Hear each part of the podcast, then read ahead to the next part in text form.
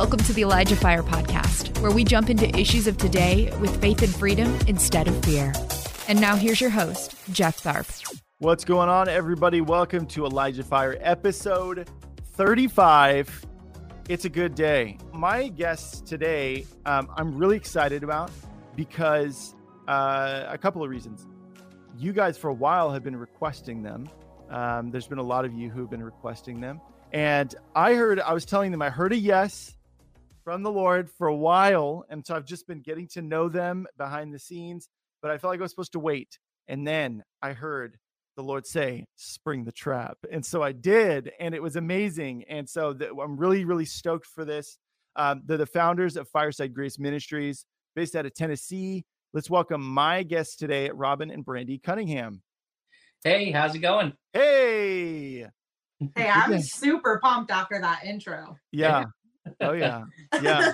yeah. No pressure, uh, you know, at all. Just do what you do. We love. So, yeah. So I wanted to give you guys um, a second to, or more than a second, to give people kind of, uh, you know, tell people who you are, the people that don't know who you are, uh, how long you guys have been in ministry, what your, you know, areas of expertise are, all that good stuff. Well, you can start since Brandi actually founded the ministry when she was uh, what 15. Yeah, so I had a vision. Um, I was doing a Bible study in my home at nine years old. It was my first Bible study to hold. And I asked the Lord, what are we going to call this? Because I've always been organized. We need to know things like that. so I asked the Lord, and I was sitting on my bed, nine years old, and I had this vision that I just went into. And I saw Jesus sitting next to me. We were sitting crisscross on the floor, just with like tea in our hand, a very intimate environment. Um, if you know Kenneth Copeland, Jesse Duplantis, they have like the reds and golds and cherry woods and mm-hmm. the feel good, make you feel nurtured and wanted type of environment. That's what this looked like. Old people backgrounds. Just listen. That's disrespectful. I'm sorry. No disrespect. Different strokes for different folks. You know, yes. yeah. So it looked like that, and and between Jesus and I was this huge fireplace, like one you would see on Tim Allen, the Santa Claus, when he goes down oh, the chimney yeah. and they blow it up. Yeah. Yeah. Just like that, huge. And next to the fireplace were bookshelves. It was in a library, and these bookshelves went all the way up into heaven.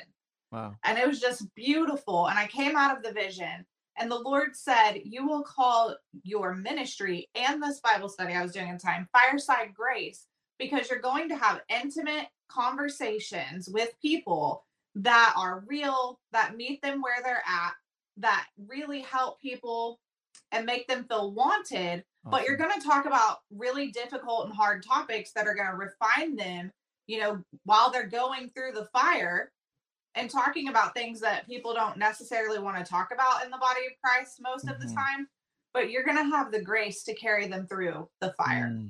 So that was the birthing of my vision for Fireside Grace. And then when I was 15, I was on my way to a choir competition on a bus and I was sitting by myself, just headphones, worship music on and I got an entire download of what the Lord wanted the ministry to look like. And I wrote a binder that day of my wow. vision for Fireside Grace. And I've been working towards that ever since. Probably about seven years ago, I really honed in seven or eight years ago and started recording and teaching and traveling and speaking. And then five years ago, I met my husband and we got married really quickly. And he has become the biggest blessing to Fireside Grace that could have ever had.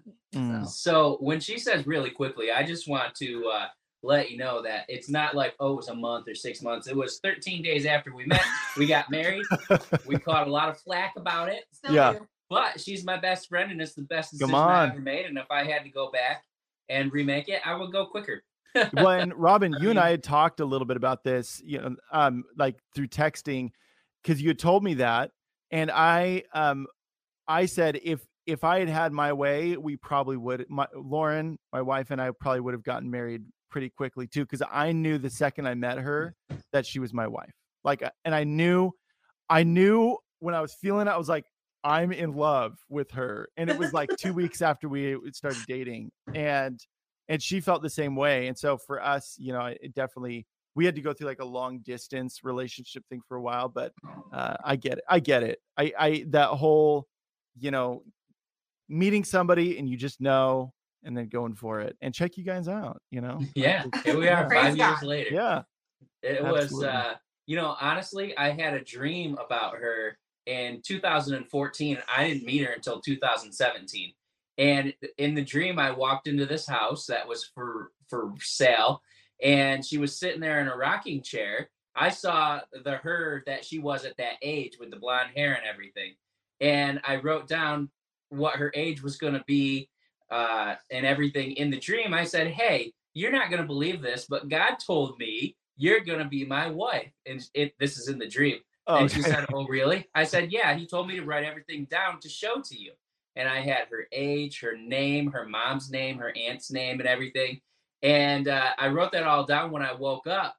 And when I saw her in Oklahoma City, which I never thought I'd be in Oklahoma meeting my wife because Oklahoma was not my favorite state in the entire world Be very careful. because it's very flat. Yeah. Um, But you know, I'm you're originally scenery. from New York, correct? Yeah, we Yeah. got trees and hills and rivers and stuff. Yeah. But uh so I told her we're sitting there and I go, you know, I know her middle name's Brandi, but I'm like, you know, does the name Carmen or Carol or anything like that mean anything to you? And she gives me this uh okay, stalker look and I'm like she goes, "Why?" And I'm like, "Okay, do I tell her that God said she's to be my wife because I'm bouncing out of the state tomorrow to go somewhere else or do I have do I not say anything, get to know her, and then tell her? And I was like, I'm doing it. I'm Reckless in. abandon. Yeah. so Yeah. anyway, after that, you know, we went on our first date, and I'll wrap it up here. We were driving in the car, and and she goes, "You have a lot of trust to just let a random stranger drive you around." And I'm like, "Yeah, in the middle of the boondocks." And she says, she said something like, uh, you know, I was like, "Yeah, you could be like a psycho or something," but I think Holy Spirit would tell me. But I do have a knife, and she's like, "Well, I have a taser, so try it." Yeah. And then we went on our first date and we ministered to everyone at a bar. because the the section of the restaurant was closed, but the bar was still open. Oh, so we man. had pizza and ministered to everyone at the bar. And I did want to see the details he writ- wrote down, by the way. Yeah. and my license. Yeah. Maybe did a background check, maybe not. No. Her whole family did a background check. yeah, that's great. That's anyway, awesome. It's a beautiful story, and we do have it recorded on YouTube somewhere. Yeah. Yeah. But there was confirmation, like you said, it wasn't just a um out of you know uh, emotion. Yeah, it wasn't Sure. just a random thing. It Yeah. was it was predestined for sure. Yeah. Yeah, absolutely. So do you I have a question. Do you do you guys both identify would you both identify yourselves as prophets or what what do you guys usually when people say, "Hey, what what gifts do you operate in?" What do you guys usually say? My number one is definitely prophetic. I wanted to be a pastor when I was a kid, but I have learned that I am not super pastoral. and you? I am 100% apostolic, Yeah. and That's the truth. And I do Awesome. operate in the prophetic. But my what I love, um, obviously, I, the Bible says He wishes that all would prophesy. Mhm. and I love to prophesy, but I love operating in the apostolic setting things up put i can put a business together in a matter of minutes like literally can write an entire Mm. I I I I can see it. all I can things. absolutely see it, Brandi. So oh awesome yeah it's there it's very there well the thing i love about you guys is you're you're very um you're very authentic uh you don't sugarcoat you don't dress things up and i see that as a strength especially with younger people uh who that's what that's what we want you know we just want hey like let's just can we just like can we just talk can, can you just be real with me can you just sell it to me straight Yeah. and um i think the vision that that the lord gave you brandi when you were 15 is very um accurate just in terms of what he said to you about and and seeing that actually play out in your ministry anybody that follows your ministry can attest to that's what you guys do is you guys just you you handle things with love but you don't sugarcoat and you don't hold back. And I think that's really important for the day and age we live in. So you guys are you guys are great. So Thank you. I'm so- I'm honored to have you guys on the show. So We're we're honestly honored to be here. It's a it's a great thing. We uh God to, actually told us that we'd be doing something with Elijah Streams and and all of this mhm. uh when before right before Brandi got COVID. wow. and we just kind of held on to it and didn't say anything because you know we don't want to make things happen we want to let god do what god's going to Mhm. do so and that's why we don't ever be like oh we know this person and that person and Right. all this you know we don't want anyone to think we're trying to manipulate things or anything like that yeah. and yeah. God's timing. Yeah, absolutely. And I remember I um Robyn when you and I were talking and the Lord gave me he I felt like I was supposed to say it to you in this way. I was like, the Lord has shown you that you're gonna be on Elijah streams, hasn't he? And you're like, Yep. Yeah. and then, so, you know, it just um I'm I'm just happy that we're finally finally here. Um so let's get into it, you guys, because guys, we're gonna talk all about abortion. And it's something that is uh you know in the different different angles of it i guess you know obviously the stats regarding abortions as a whole but even how us as the church can better uh uh you know come alongside women who are pregnant uh, so that they don't choose abortion as an option.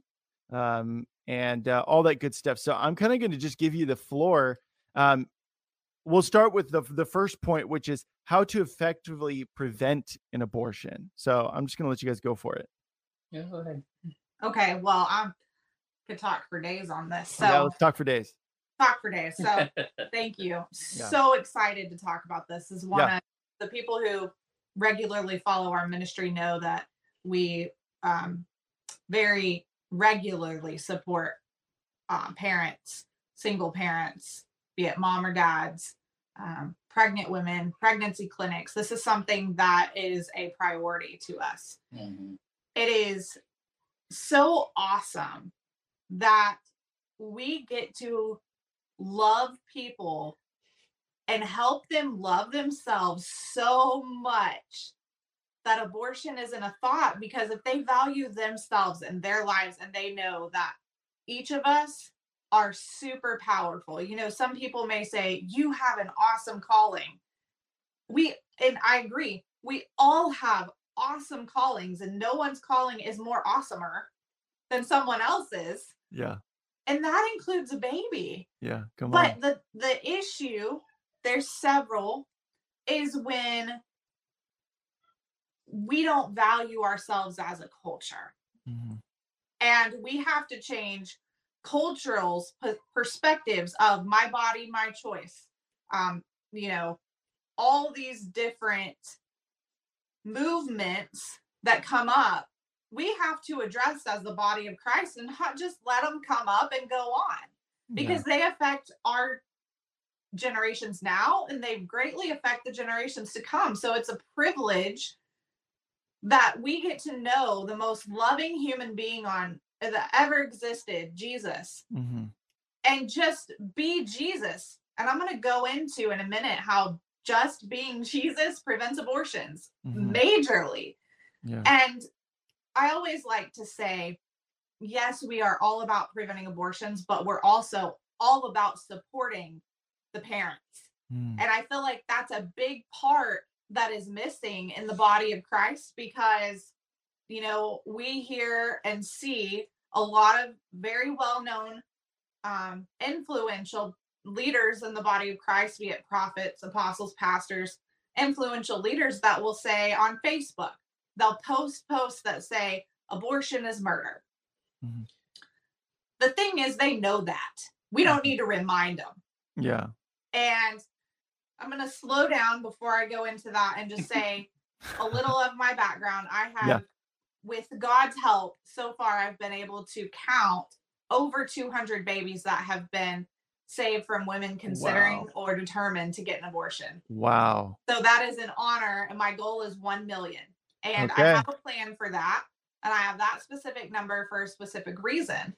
But I was super passionate about this, wanting to get into it more. It was on my heart. And this was the time in our marriage where um, I was praying, Lord, show me every night before I went to bed what's on your heart that I can pray for. Hmm. Not just, you know, what's on my heart, but how can I come into agreement with your heart's desires? What's on your heart to see changed in our nation?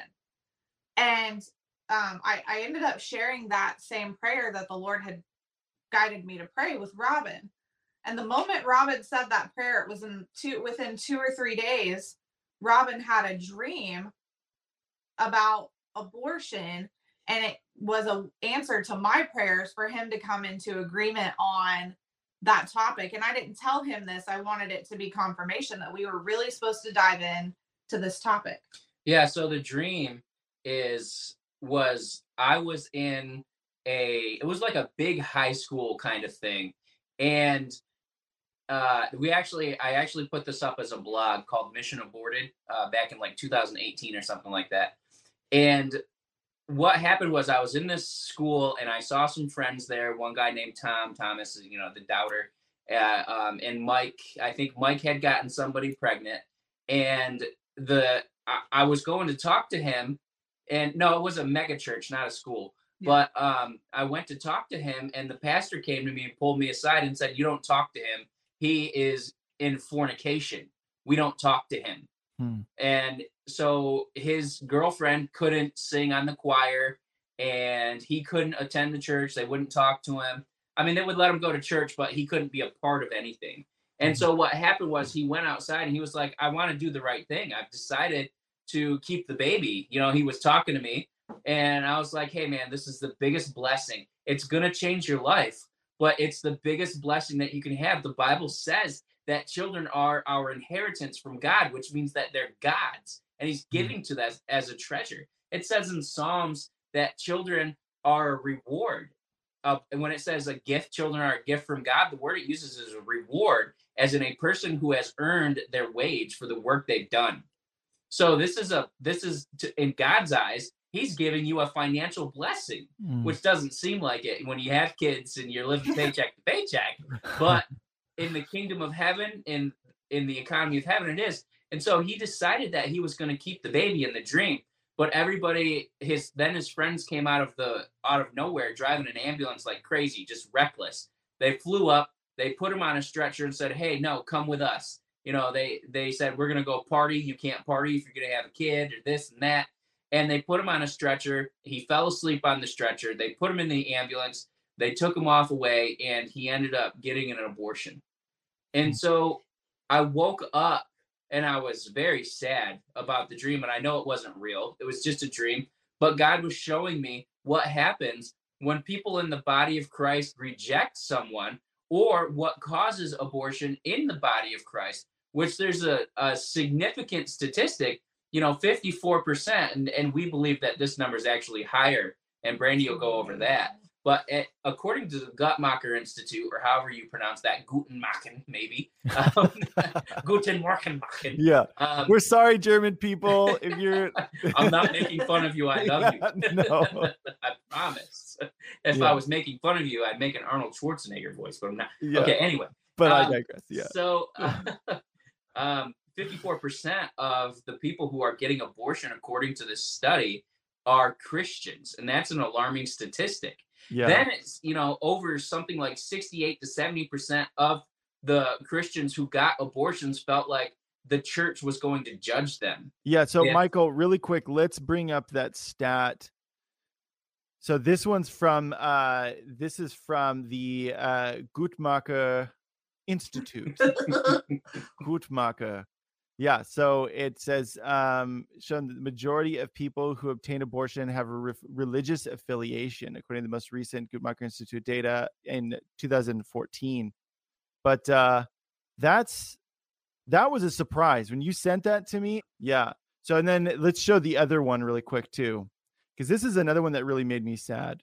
Um, says only seven seven percent of women discussed their abortion decision with anyone in the church. Three fourths, which actually was more like seventy six percent, say the church had no influence on the decision to terminate a pregnancy. The results point to a church culture that often lacks grace. And so, yeah, it says two thirds, 65% say church members judge single women who are pregnant. And the majority, 54%, think churches oversimplify decisions about pregnancy options and all that. So, um, man,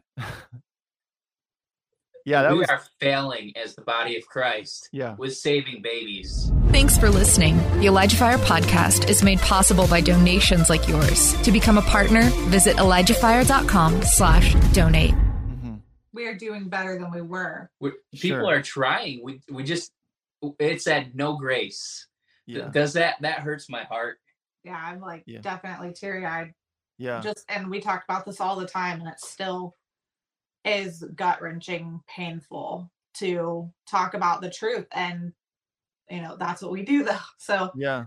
um I want to mention as well if you are ashamed of what you've done, that if the enemy has caused you shame for it, you're not going to say on a poll, I'm a Christian and I had an abortion. So that's a very a- skewed It's a liberal, and it's a liberal report. not in the bad way, as in they're they're being kind. You know, Mm. Brandi actually lived through those statistics.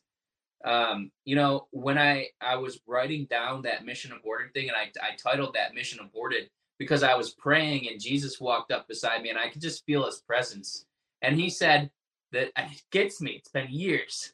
Mm. He said that the hardest day for him or the hardest thing for him is to write in an unborn child's book mission aborted Mm. so they didn't get to accomplish their mission Mm. Wow. Man. So the good news is that we can change all of it. hmm And the life coach in me says it's just one step at a time. hmm And I'm going to break this down for you how to effectively minister to women considering abortion. Yeah. And the first thing that we can do is change the way that we do church. Women need interaction, men need interact. We need fellowship. hmm And a lot of churches now, not being critical, they don't have that. Right. It's not it's not present and that's why I told the Lord that well, one of the reasons I told him don't put us on these platforms yet because I was still working on getting our foundation to the point where I have people in place to help me mentor and raise up members of our um, business and ministry because I never want to grow so fast or so high that I'm not discipling. And Yeah. if I'm not that's good. discipling, I don't want to do ministry. hmm And that's an integral, that is the foundation of what we do. And Mhm. I never want to be inaccessible. Now, I will be when my kids have emergencies or, you know, Yeah. but I want to do my best to be there for people and for them to feel accepted. And here's Mm. the thing we do a teaching called Getting Your Needs Met in Christ and recognizing the needs that you have that are not being met. And the thing is, a lot of, um, I can tie this in several ways, is why I'm pausing. So I'm going to try not to get ahead to our Yeah. future topics. But we need to meet each other's needs as members of the body of Christ. And I'm not saying in a codependent way. Obviously, there's unhealthy ways to do that. Sure. But a lot of uh, I will I will say a very strong majority of people when they feel someone come into a room and you can see a spirit of rejection on them and it's usually because they're manipulative or controlling because they don't want to isolate they want to be with people so they try to make it happen. So you feel that controlling isolation spirit on someone and you start to walk away but we have the power and authority in Christ to change that. Hmm and what if this one person that's sitting over in the corner might be pregnant or might the thing is you prevent abortion by ministering to whoever you can, whoever the Lord leads you on your path today. This is how you prevent abortion. You love the people that the Lord has placed in your path to love today because they will remember the love that you showed them operating in your gifts. This is why it's important to get up every day and go, Thank you so much, God, for today. I learned Mhm. with um, you know, the the virus that Mhm. I had very little uh, um the time between here and the afterlife is this thin. Mm, The veil is this thin. And I only am promised today to be kind to someone else. yeah. I didn't think when I was on my deathbed about all the the people that um, we reach or any income that we've ever had or the successful stories that we had. I thought about how I was rude to the person that cut me off the other day. yeah. And it's in those moments when people are their ugliest and they're at their worst that Mhm. we need to step up and start meeting their needs because you meet one need that someone has in a healthy way and they could pull you could pull them out of that cycle. Yeah, that's a really good point. So really quick, Brandi, um, because I think I either I missed it or you didn't say it. Um, because Robyn had said uh, you've personally witnessed a lot of this stuff firsthand.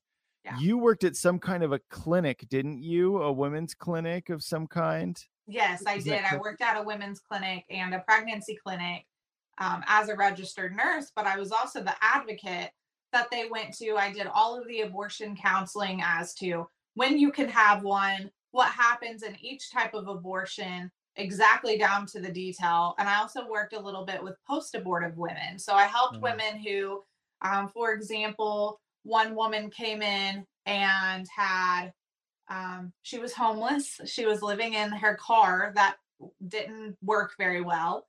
And two of her kids had actually gotten, um, she had granted custody rights to her parents. So, why she felt like, why should I not have an abortion? Because I can't even take care of the ones I had. I already had to give them up. I'm fighting for them. I don't have a home.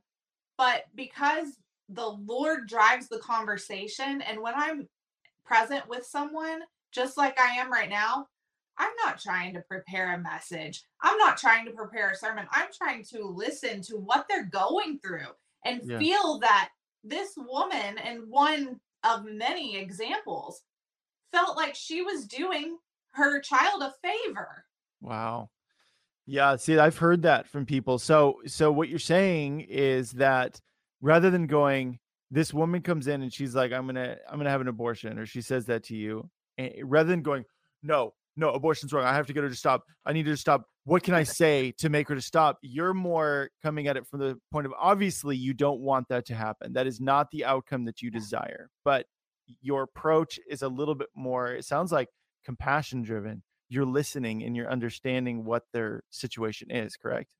Yes. And the thing that empowers me is that Holy Spirit is the one who brings conviction, Mm-hmm. not Brandi Cunningham. Yeah. So my job is simply to meet her needs and love her the best I can and support her no matter what that looks like. Because the thing is, I'm going to catch flack for this. Don't send me emails. I won't respond. Don't at her. Yeah. Don't at me. Say Yeah. Yeah, Savior did blink. Even if she proceeded, which she, this particular woman did not proceed with the abortion, Mm. but even if she would have, the thing is, my role is to radically embrace and love her where she's at Mm, because Jesus wouldn't shun someone because they sinned. yeah. I mean, the thing is, she's a real human with real emotions that need real people to turn to. And I'm thankful if someone comes back to me after they did have an abortion because the thing is, once you've had one, your chance of having another shoot up. So we still have to minister to the women that have had them so that they don't have another one Mm. Yeah. because then they're already numb to it. So here's something Yeah. else I've speculated kind of off the cuff a little bit.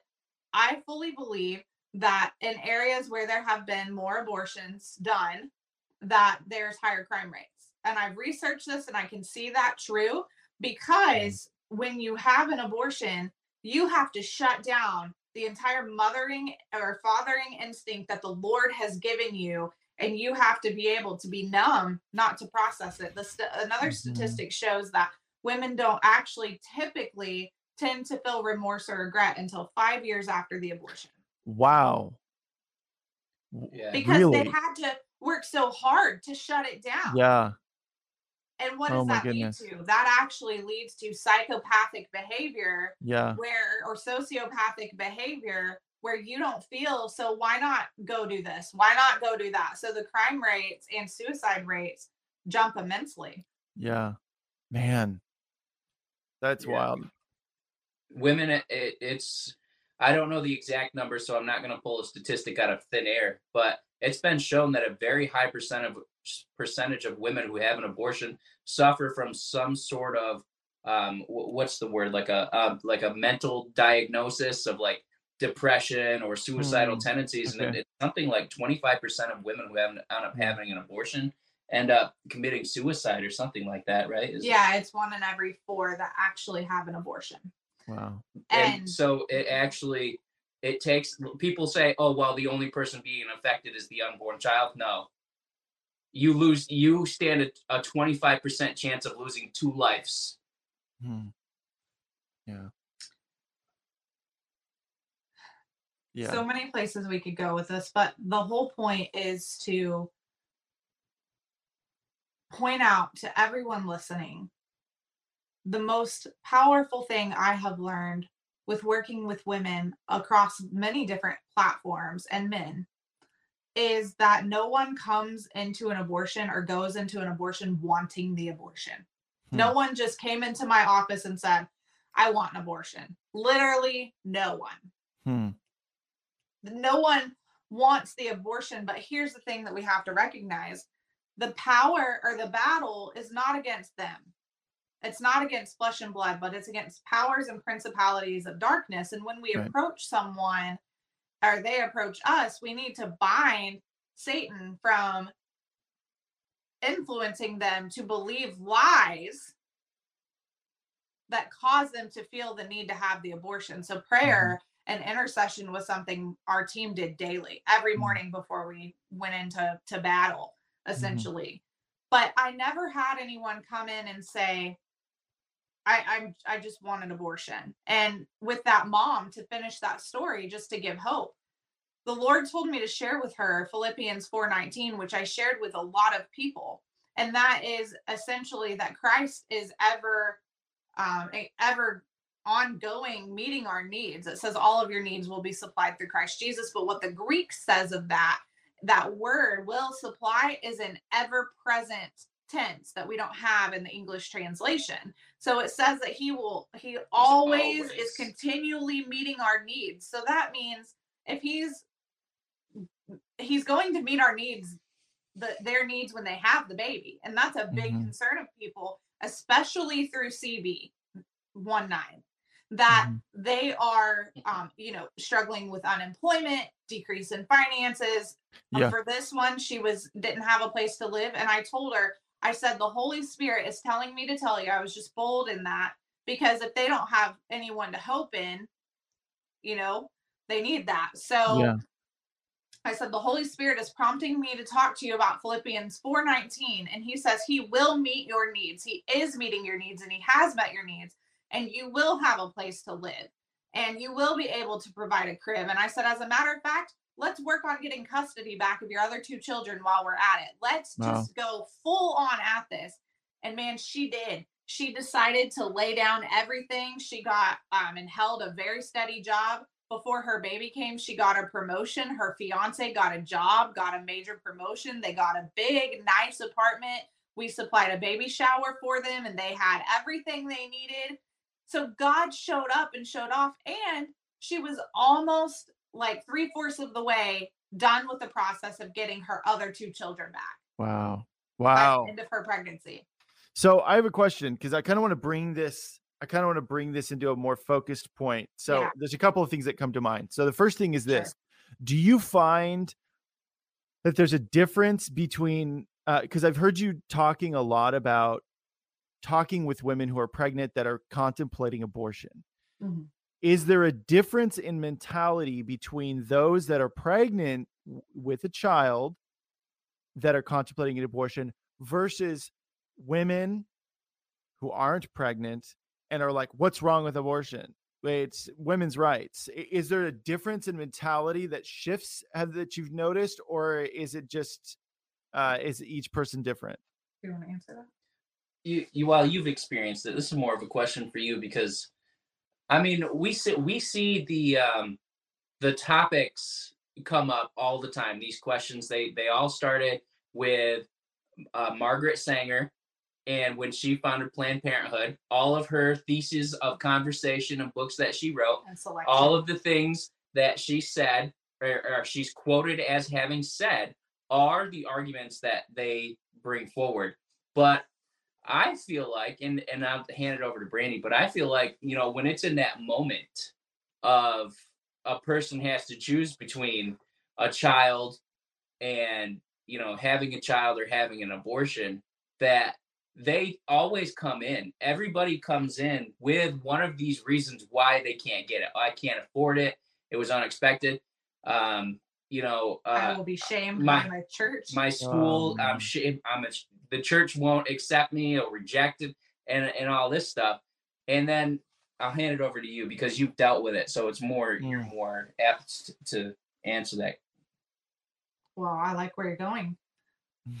Oh, yes, there is a different approach because I I want to meet people and we need to meet people where they're at now. So a lot of people that believe in women's rights, okay, let's look at the true essence of women's rights when women's rights was were created. oh you asked for it she's Yeah. gonna unload get ready shots fired It was I'm not, I'm gonna hold back and restrain myself. It was no, we not- say I my producer's saying bring it too. Like don't here at Elijah Fire, we just say whatever, okay? Like it's, it, you so know. it was never intended women's rights was never I, I believe in women's rights how it was originally created to look Mhm, i don't believe in women's rights how it looks today mhm, fourth wave feminism and i'm a Yeah. successful pastor whatever you want to call me entrepreneur Yeah. you know mom. Confident. You Yeah. know, yeah. so i i understand that but at the same time it really comes down to meeting their needs mhm, So let's talk about okay, let's talk about your view of women's rights and what it originally was, what it's become now, because there's about four different movements, women's movements that have prominently gone on. I think we're in the fifth now. And we could go through that. We could sit down, I'll buy you a coffee, and we can go through those and talk. But what I want to know is why, and this is what I would ask as a life coach why are women's rights important to you and how do they affect your everyday life? So let's talk about that. And what it comes down to are insecurities that people don't feel are being met. hmm, Now, again, I agree. Women should make the same pay if they do the same job and they do it, they should make better if they do it better. Whoever does the Mhm. job better should make better. The thing Yeah. is, I'm in unity with my husband. So I, I don't see myself as separate from my brothers in Christ. I see Yeah. us as one on mhm, the same mission with different gifts. mhm. she's Yeah. technically my boss though i just want to put that out there I am the founder. and Uh, she is I your wife. Yeah. yeah. Yeah. So yeah. You're a very, very good employee. Yeah. My hardest Way to go. Employee of the year, dude. Yeah. Employee of the year. Yeah, yeah. I done that yet? I don't know because I'm your only. em- I'm not your only employee anymore, so it has to happen now before we Yeah, hire somebody. Yeah. de- yeah. Um, declare it now, yeah. Step it up. Got Yeah. competition. Yeah. All right, reeling Um, it in. Yeah. So, yes, my approach would still be to help them unlock what it is driving them for their beliefs. And then I, if they're serious about change, if they're not, I'm going to love them, I'm going to support them, and I'm going to step away and pray.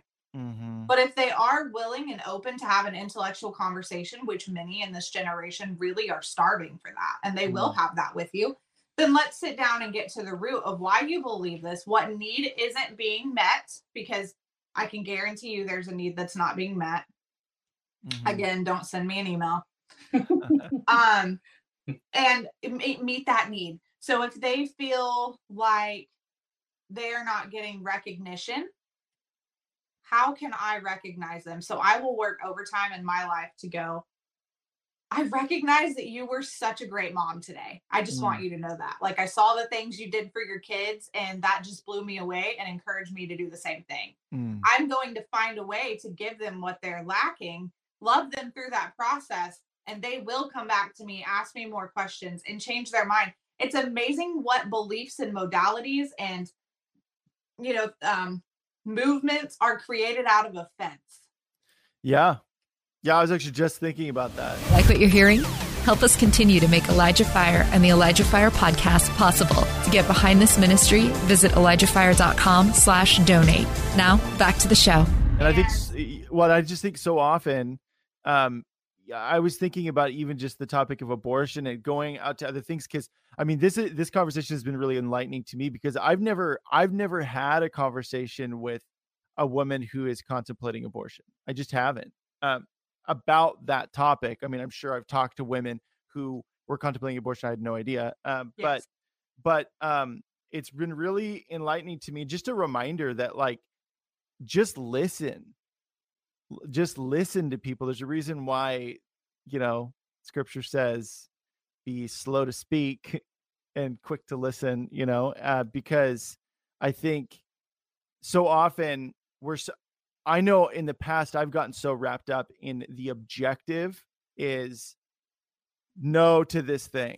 Whatever it is you know whether it's sleeping around whether it's pornography whether it's somebody getting an abortion or whatever the objective is no don't do it. So i need to now it's all on me and especially when i was a younger christian and now it's all on me by myself no holy spirit to to to get this person to not do the thing rather than listening to the real reason because it sounds like your mm. experience has been like maybe somebody came in and I don't know if this was the case, but maybe somebody came in and was like, you know, I'm just gonna get I'm just gonna get an abortion because whatever. But then when you actually probe, you find out it's because oh, I'm overwhelmed because I don't know how I'm gonna take care of this baby and I have no support, or my church is gonna reject me, or you know, but it maybe masks itself they mask the real reason behind like just aggression or um you know forget this i don't care about you or i don't care about anybody um so And that's why first impressions with everyone we meet are very important because in this day and age with technology and with some systems of the body of Christ set up the way they are, a real encounter with someone is actually kind of rare and it's special and you Mm. remember it. Yeah. And if we give people space to be a mess, we can change their lives. mm. And the cool thing prophetically, since this is a, you know, we're all into the prophetic here. Yeah. Prophetically, the church, God has given me an entire vision of what the church is moving into. And it doesn't look anything like it's looking now Mm, or has looked. And we are moving out of a period where there's so many people who are so focused on shame and fear as a motivation factor, as using Mm. that for teaching topics as a motivation factor. And we're moving into people walking in their fullest potential through the grace of Christ. And mm, because they've received grace, they're going to give grace. yeah And Yeah. That is something that the church is lacking a lot in. And we talked about, we hit on it a little bit, but the lack of grace. And this is one thing. Now, this is my perspective as a man. The I see people, I see the hypocrisy behind all of this because let's say, you know, a, approximately 70% of the women who, who had an abortion, the church had no influence, or they felt like they couldn't talk to the church about it because they were going to be judged right right? Well, and and the reason for that is because oh, I had usually it's I had sex before marriage Mhm. and I got pregnant by accident, right? Well, then you you feel like the church is going to say, well, you had sex before marriage, so you're in the wrong. But Mhm. the word for fornication in Greek, which fornication means to be having sex before marriage, the word for fornication in Greek is porn. And approximately 80% of men in the body of Christ Mhm. watch porn, which means they're guilty of fornication. yeah So the same reason that a female feels judged because she got pregnant is the same thing that's going on behind the scenes as well. Mm. But we don't think of porn as fornication. Right. Even though Jesus said if you look at a female with lust in your heart, you've committed adultery. that's right. You know, and so we lose that grace and we shun or should on is what Brandi says, shooting on people Don't should you on should me. have done this and you should have done that. And so we lose that grace and enter into a state of hypocrisy. And what mm-hmm. I've noticed about the body of Christ is, is that if we would just sit and hear, instead of hearing the argument in your head, abortion is murder, you're a murderer. Yeah. How do you think that makes a woman feel? You know, to look at them and say, you murdered a baby. Right. Especially if their spouse was the one that forced it. Right or they they literally felt like they had no other option we have to be the body of christ would jesus look at that person and say you murderer that's the one sin that i don't forgive Yeah. that's the one right there Right. Yeah. I think that's really important. So I have a question. Obviously, you said that if if a woman has an abortion, they're more likely to have another one. Yes. Um, but I've also heard, uh, actually, I've heard this from women that are post-abortive, um, is that they regretted the decision as Mhm. well. So I don't know if it's a kind of a mixture of that, where it's like, yeah, they are more susceptible to doing it again, more more likely to go do that, it, you know, get another abortion. However, the guilt of it doesn't go away; like it's there, and like you said, it takes five, you know, four to five years for them to to to actually come to grips with that decision. So I don't know if you've seen seen that as as being the case. Yes. It really just depends on the sensitivity that each individual has to the Holy Spirit. Mm.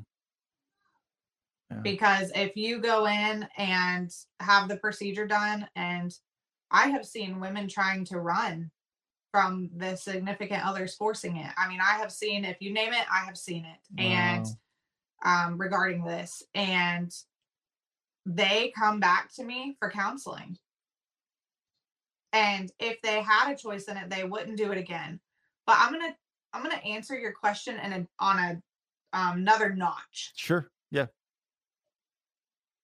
they whether they regret it or don't yet they do whether they recognize they regret it yet or not typically it's done out of a pleasing mentality Hmm. So a way to prevent so to please someone else. Um, for example i know several colleges that actually will kick you out if you are single and you are a female and you get pregnant. So they're like oh you're pregnant? Don't accomplish your goals and dreams. Don't make a Yeah. living for your child. Yeah. but there's no consequence for the men at these colleges. Right. So Right. just so sick actually i probably will go and campaign these colleges um, Yeah. that's a future project when i have time i am definitely planning on it Yeah. but um, I'm gonna leave that there because I'm gonna get angry. Yeah. so, with that being said, our expectations of each other greatly influence a woman, a woman's of this or and men. It's it's them together. Their decision to have an abortion. Hmm. We have to teach people that their worthiness and their sense of belonging to a community can't be found in a community Mhm. the only place our our sense of worthiness and belonging and true self can be found is when we accept ourselves for our faults for who we are because we have been accepted for being Mhm. faulty Yeah. And now we're made in the image of christ Mhm. and the thing is after someone's already had an abortion why should we shame them because they're already in the situation when Right. i go out and god tells me not to eat pizza and i go eat pizza i'm like dying of guilt i don't need anyone to come guilt me further oh you know that that's bad for your heart and you're going to gain weight and all that salt honey Yeah. i don't need any of that help that satan's already doing that to me Yeah. How much worse for someone that's had an abortion Yeah. we need to come alongside of them and say i've made i've made decisions that i regret too Mhm. and we need to be very careful of our wording but if we get out there we live into our fullest potential and we help men and women in the body of christ to understand our identity our worth and our self-belonging are not found in groups They're not found in trying to find our identity in a church, even. Our identity and our support comes from the identity and support that we allow ourselves to receive from Christ. Mm. That is the only person that can meet all of our needs, Amen. that won't ever fail us. yeah. So we need to teach this more and help people walk through their insecurities. You Mhm. know, in California, I know so many women that live in California and they feel like they have to get up every day and put on everything they can from head to toe to look a certain way because that is what the culture does. And if they do not do that, it messes with them in a in a twisted, deep way that I can't even explain. Mhm. We have got to stop these things in our culture. And this goes to reform. This goes to what you're doing with Elijah Fire and Mhm. reaching as many people as you can to get the truth out there. And we have to get off of our I will. tushies, Derriers. Yeah. Yeah. and get out there and just love people on a daily basis. I've had women come to me and say, I knew that you wouldn't judge me, so I want to talk to you about this. It's amazing. just because I created, I've had salespeople when I was administrator for several companies. I had sales clients that would call me and say, I want to talk to you today because you created a calmness when I talk to you in a safe place for me. Mm. That's what we need to become as Yeah. a body of Christ consistently. And to do that, we've got to learn to love ourselves. So Yeah. if there's anyone here struggling with any self worth, identity, belonging issues, I just say that you are wanted in the body of Christ. I want you. Amen. I value you. You have something to offer that no one else does. You were created uniquely and and with precision and with so much thought and compassion that you can accomplish anything that you set yourself out to accomplish. Yeah. You are necessary and you are worthy of love and belonging. Yeah. Amen. So what do you guys see? Um we're almost out of time, just like that. Um, what do you guys see as the way forward? Obviously, you talked about, you know, extending, you know, more of a listening ear, being more understanding, um, that uh and basically I mean, a lot of what it sounds like is just get out of the Holy Spirit's way in people's lives and Come just on. You know and i think for me like i know that it's really a challenge to set aside my offense of something you know to to set aside and it's not to say i'm an emotionally reactive person but inside i'm like man it, i'm really hurt that this person did this. Like if it's somebody like in my life who uh you know is living a sinful life and they were li- keeping it hidden from people uh, often with my friends the the holy spirit tells me uh, but uh but setting aside that hurt and then being like but i still need to be jesus to this person even though Right. they're close to me and i think that that's something that just takes self-control i mean which is a fruit of the spirit i- is is is being uh clothing ourselves with compassion and com- kindness humility and gentleness and patience like colossians says and i think that's something i constantly pray over myself is is coming into contact especially with a hurting world and being able to go set that aside set my flesh aside and and see and not lose sight of the value of these individuals these people That's right. you know? Um it just so what do you guys see um as kind of the future? You were saying it looks a lot different than it looks now. You've kind of touched on it a little bit but maybe with a little bit more focus like this is what we're seeing is is on its way because you guys are prophetic so let's do it I'll tell you a little bit of what I saw, and then Brandi will tell you a little bit of what she Go saw. ahead. Yeah. One thing I'd like to address real quick is though, um, we if we like to try to meet the needs of the body of Christ. So if you're a single mother, you're you know, or just a struggling mother or whatever, We're and you need diapers or or clothes or whatever you have a need of we want to be here to help you and so we do whatever we can we will uh, buy diapers and help take care of these kids because awesome it's not enough to just convince somebody that their baby's life is valuable we have to be there as a support That's right. system right it's more than just saying you have to do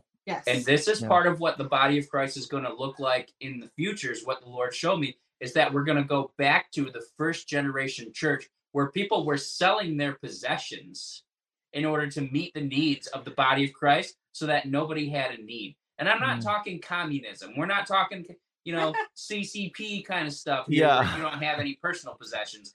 But because but this is what we're coming to where we're actually trying to meet the needs. There's going to be a level of glory and fire and true genuine Mm. love where we are actually going to shine and you can find this in I believe it's Daniel 12 and I think it's actually verse 3 um, but it's, it's somewhere in there. It's in Daniel 12 where it says that we will be the called the shining ones or the bright ones.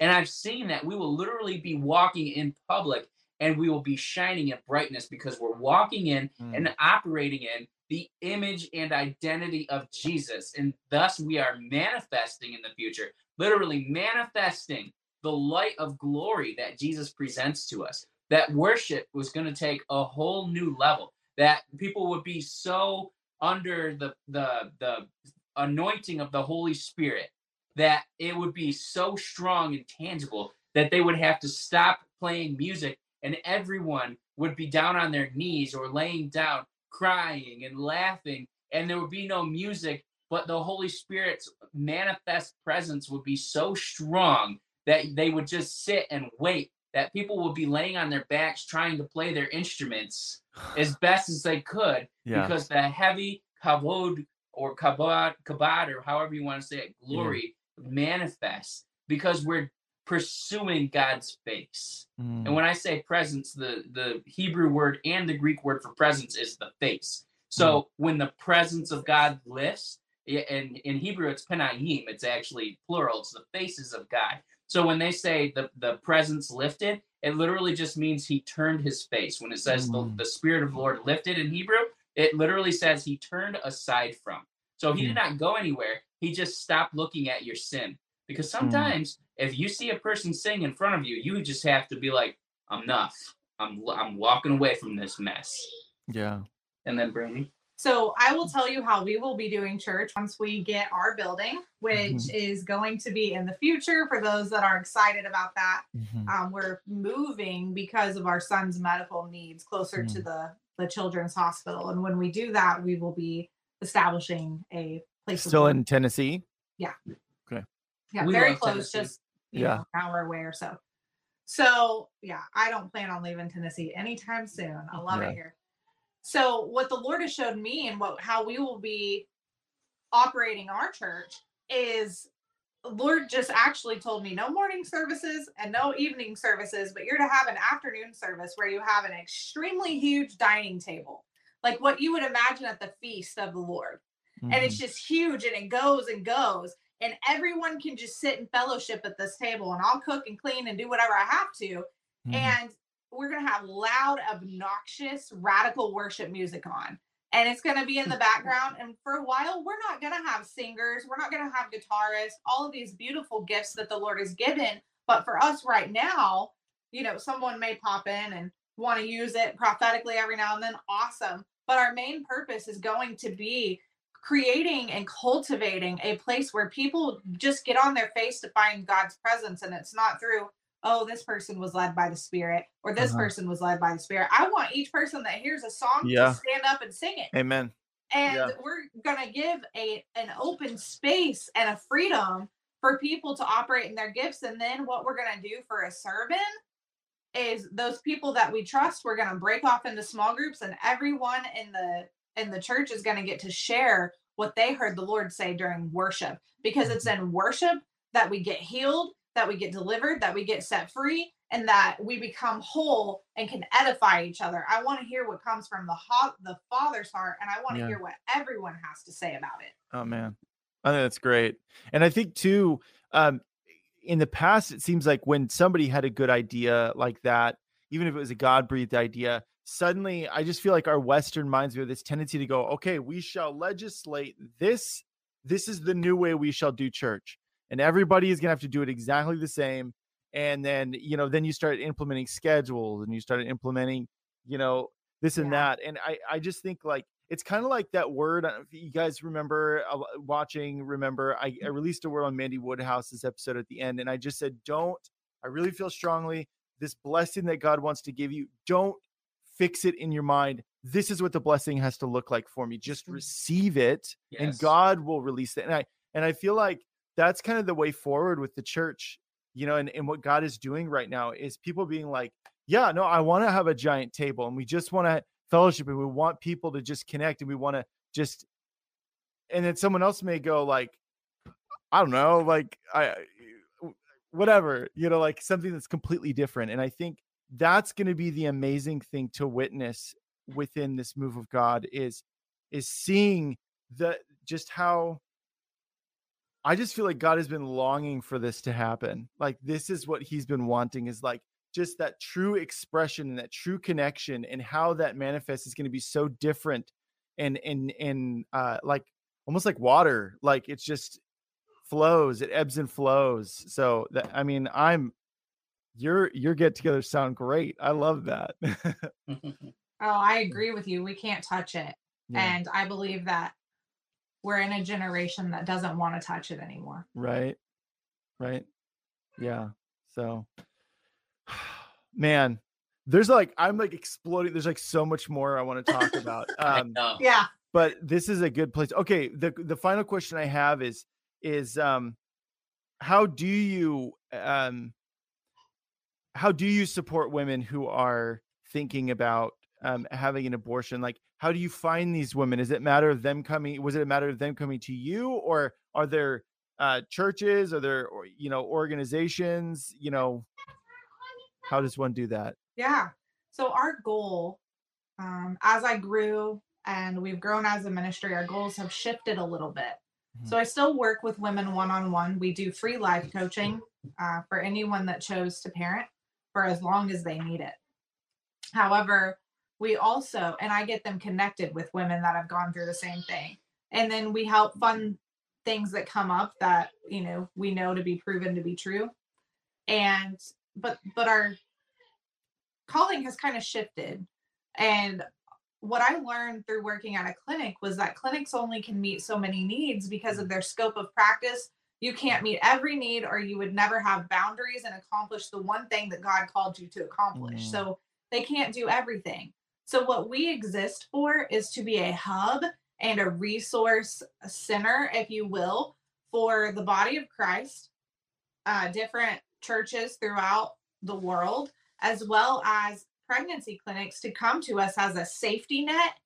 I've created onboarding, hiring, um, training for those that will be specifically working with women in abortion, be it in the church and in small group settings. A lot of small groups like to go through this because you know they it just equips the body of Christ, um, or actually at a clinic, so they don't have to sit and take time on donated money and borrowed time to create onboarding issues. I have um, uh, continuing educational material that I've created, but one, and then also like if their donors can't step up and cover a baby shower, we have been working diligently to make connections with as many clinics as we can so that they can email us and let us know if they have a need that they can't meet. We'll be that safety net so that no woman or man goes unsupported in choosing life.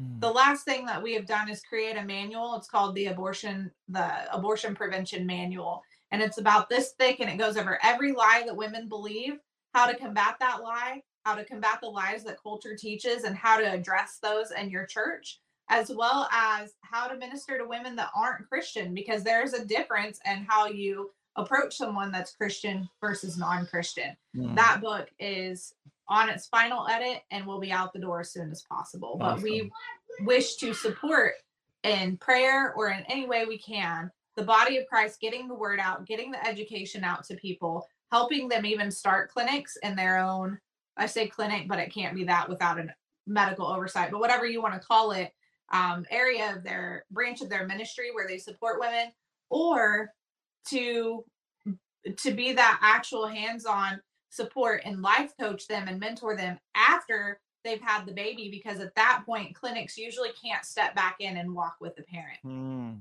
okay. Yeah awesome so those those resources uh, are those made available on your website or um... yes we have well i think we took some of them down the life coaching is there they can always email us and please we're we're desiring to make as many connections to partner with as many people as possible the handbook has been taken off because it's going through one more edit and then it will go up again. Awesome. Okay, so stay tuned, everybody. Yes, but we are um, more than happy to teach um, and give any information we can. Awesome. And then you guys also do talk about some of the like you've got videos on your YouTube about some of this too, don't you? Yes. Yeah. Yeah. We did a whole series called Truth Talks with Robyn and Brandi. Um, and we literally just spoke for like eight hours or more about abortion prevention and abortion awareness and, you know, de- debunking the myths and how to minister to people because we don't have enough time to talk about like even how do you minister to a person and, and Right. and make them feel loved, but also, you know, debunk the myth that they're believing about, you know, why they need an abortion. Uh-huh. So that is there. It's all Yeah. it's audio, it's not video. So Yeah. if you like to listen to podcasts, we originally did it for a radio show um, on uh, one of our friends' radio networks that he has. Nice. Nice. Awesome. So we'll we'll try and everybody we'll try and compile a lot of those resources and put them like the l- direct links to those things in the descriptions just so you guys um you know and then whatever else we don't everybody you go over to their YouTube. Um this if if you're frustrated because we didn't hit on something quite the way you wanted I guarantee you they've probably expounded on that in more detail on their YouTube which this is just now a plug for you guys YouTube. So um that's our time but i wanted to gi- give you guys a chance to tell people how they can follow you guys and what you're doing Yeah. Well, we're pretty easy to follow. We have a Gab. We're not super active on that.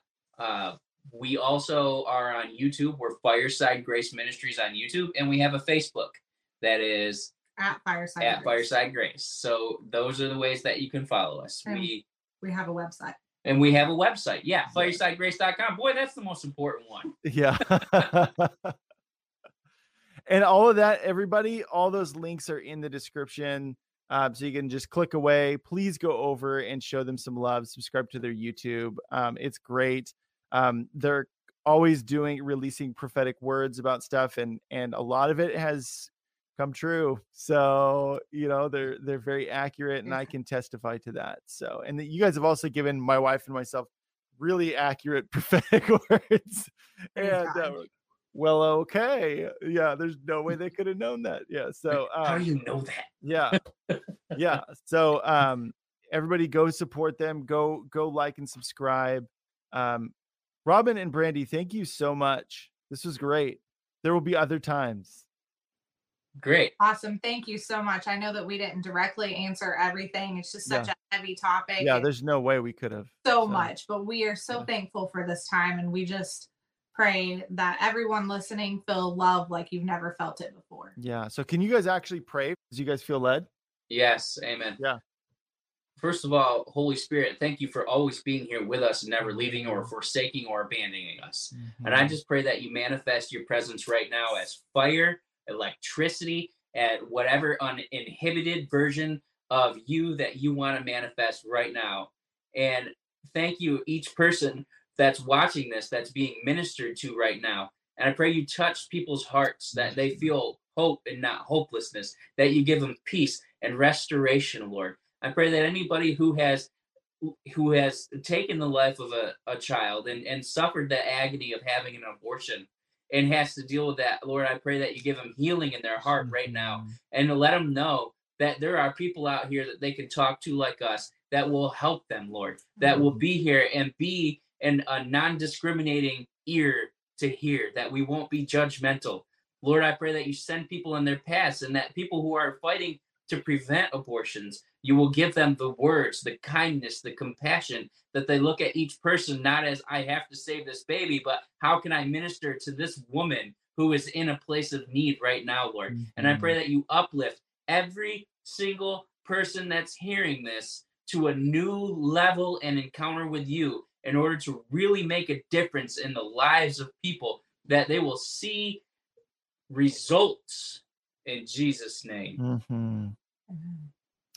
Amen. Amen. Man, you guys, this was great. Thank you so much. So, like I said, you. we'll we'll we'll do this again because there's so much more to talk about. so, everybody, that is our show. Have a blessed day. This has been Elijah Fire.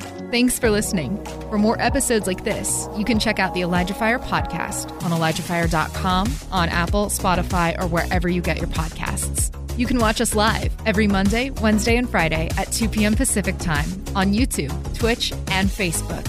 Elijah Fire is presented by Elijah Streams and is part of Elijah List Ministries. Click the link in the description for more info on how you can donate today.